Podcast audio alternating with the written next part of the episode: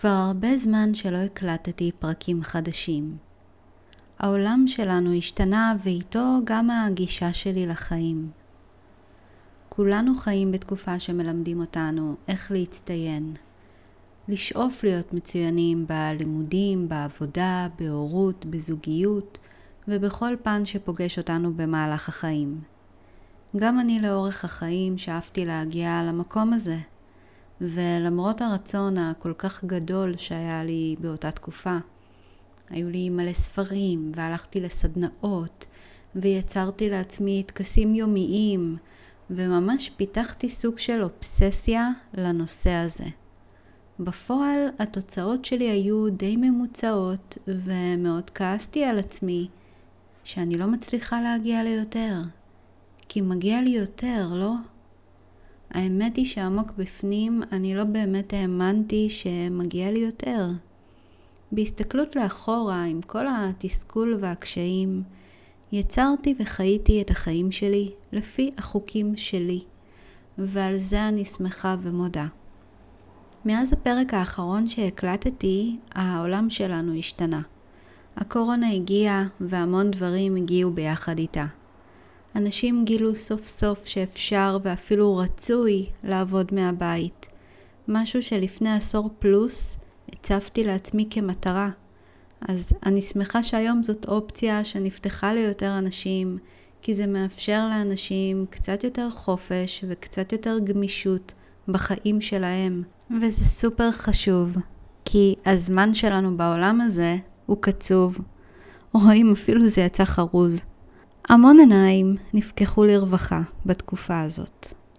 אנשים גילו דברים על העולם, על החברה, על השלטונות, ועם כמה שזה מרגיש שהמציאות שלנו היום היא שונה מאוד, והיא באמת השתנתה בכל מיני מובנים, היא גם נשארה קצת אותו דבר. ואני מדברת על הדברים שחשובים באמת. רוב האנשים עדיין עסוקים בלעבוד ולגדל משפחות, ולהרוויח כסף, ולרוב האנשים שנמצאים במרוץ הזה לא נשאר כמעט זמן לשום דבר אחר. ובטח שמתם לב בתקופת הסגרים שפתאום היה לכולנו פסק זמן, לא מעט אנשים עשו חישוב מסלול מחדש על החיים שלהם. כי סוף סוף היה להם את הזמן הזה רגע לעצור ולחשוב וחשוב שניצור את זה לעצמנו, את הזמן הזה.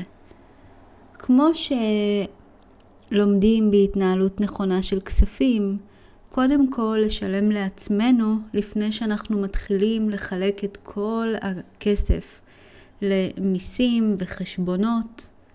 גם פה חשוב שקודם כל נפנה את הזמן לדברים החשובים בחיים. וכשאני אומרת הדברים החשובים, כל אחד יחליט מה הדברים החשובים עבורו. וגם להבין מה כרגע נעשה על אוטומט והוא לא באמת חשוב.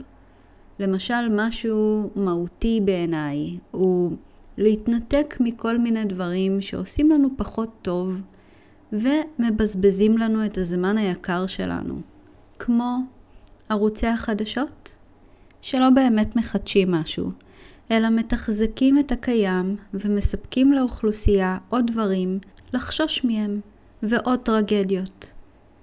למה צריך להיות מעודכנים בכל זה? איך זה תורם למשהו? אם זה היה עושה טוב בעולם לדעת את כל הדברים האלה, פייר, הייתי אומרת לכם, יאללה, בואו נראה את זה, בואו נשקיע את הזמן הזה אם זה משהו שהולך לשנות ולשפר את העולם שלנו. אבל זה לא תורם לכלום. הכותרות משתנות, אבל בפועל אין חדש תחת השמש. הזמן הזה למשל יכול לשמש אתכם ללמוד משהו חדש, משהו שהרבה זמן רציתם ולא יצא לכם, או עוד זמן איכות עם חברים ומשפחה, או זמן לעצמכם, כי בדרך כלל יש נטייה לשכוח את עצמנו. או אתם יודעים מה? אם אמרתי שלראות את החדשות לא באמת עושה טוב בעולם שלנו, אתם יכולים להשקיע את הזמן הזה בעשייה של משהו שכן עושה טוב בעולם. וכמובן זה לא חייב להיות משהו בומבסטי, זה יכול להיות משהו מאוד קטן שאתם מחליטים לעשות. למשל, לרדת למטה, לעשות סיבוב, ולראות את כל ה... אתם יודעים, לפעמים אנשים אוהבים לזרוק דברים ככה על המדרכה, אז להרים את זה ולזרוק לפח, או להשקיע את הזמן הזה, אפילו להקשיב למישהו שמרגיש קצת פחות טוב וצריך מישהו לדבר איתו. אוקיי? אז אתם כבר בפעולה הזאתי, אתם עושים את העולם הזה למקום שיותר נעים לחיות בו. זה, זה לעשות יותר טוב בעולם, אוקיי? זה הרבה יותר יעיל ומועיל ממשהו שאתם עושים על אוטומט, אבל לא באמת מקדם לא אתכם, לא את המשפחה שלכם, ולא לא את העולם הזה קדימה.